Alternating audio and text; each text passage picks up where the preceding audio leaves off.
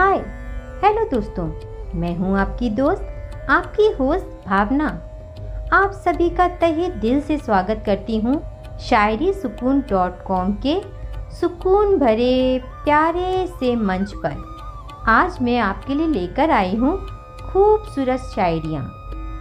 हम सबकी ज़िंदगी को जिस अनमोल चीज़ की तलाश होती है, जो हमारी ज़िंदगी को संवार दे, खुशियों से भर दे उसी टॉपिक पर लिखी है आज की शायरियाँ।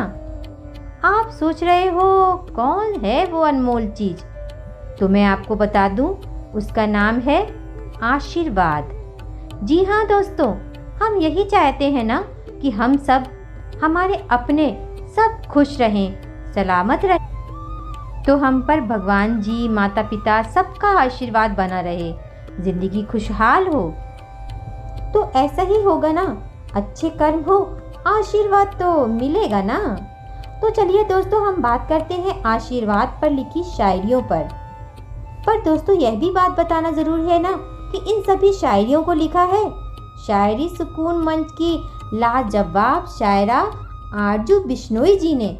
स्क्रिप्ट लिखी है शायरी सुकून मंच की होनहार स्क्रिप्ट राइटर। वही हमारी जानी पहचानी सोनम सोनार जी ने। तो चलिए पहले एक शायरी सुन लीजिए। बातें तो होती ही रहेंगी। अर्ज़ किया है, गौर फरमाइएगा। दादी नानी की कहानियाँ और याद वो काली रात है। वाह, दादी नानी की कहानियाँ और याद वो काली रात है?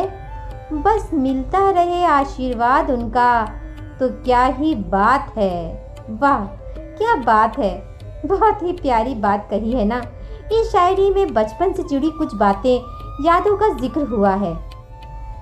बचपन में कहानियाँ हर किसी को पसंद होती हैं और कहानी सुनाने वाले दादा दादी नानी नाना भी। सच में दोस्तों, जिनके घर बुज़ुर्गों का साथ होता है, उनका आशीर्वाद होता है, उस घर में बच्चे हमेशा खुश रहते हैं। हम सभी के संस्कारों में बुज़ुर्गों का आशीर्वाद बना रहने से ज़िंदगी खुशहाल होती है। यही सिखाया गया है, माना गया है। आशीर्वाद भगवान जी का हो या बड़े बुज़ुर्ग अपनों का, हमेशा से ही बहुमूल्य होता है है ना? हम सभी भगवान जी का आशीर्वाद पाने के लिए मंदिर जाते हैं तो कभी तीर्थ क्षेत्र की यात्रा की जाती है। कितने सारे कष्ट उठाए जाते हैं। हम सब तो हर किसी के धर्म में होता है, यहाँ कोई भेदभाव नहीं होता। गरीबों की सेवा से भी पुण्य कमाया जाता है। उनका आशीर्वाद पाया जाता है। किसी ना किसी तरह से बस आशीर्वाद पाने का मकसद होता है है ना? हर कोई, सभी जाति, धर्म, पंथ के लोग भी आशीर्वाद, दुआ, इन चीज़ों का बेहद ज़्यादा महत्व मानते हैं। सभी लोग मंदिर, मस्जिद, गुरुद्वारा, चर्च में आशीर्वाद के लिए ही तो जाते हैं। पर कितनी अजीब बात है ना, फिर भी गलत चीज़ें होती हैं। बदुआ मिल जाए, ऐसा काम किए जाते हैं। जाति धर्म के विवाद में पाप किए जाते हैं। ऐसा क्यों? आप भी सोचते रहिए। पर आज यहाँ सिर्फ़ आशीर्वाद की बातें होंगी। दोस्तों, सुन लीजिए आशीर्वाद पे लिखी ये शायरी। अर्ज़ किया है गौर फरमाइए। एक आशीर्वाद के सहारे मैं सारी दुनिया को पालूं। एक आशीर्वाद के सहारे मैं सारी दुनिया को पालूं। वो आशीर्वाद मेरी माँ का हो बस। उसके लिए मैं अपने सारे दर्द उठा लूँ।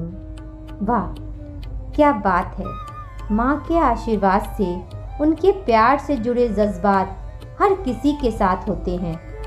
माँ का हाथ सर पर हो तो और क्या चाहिए।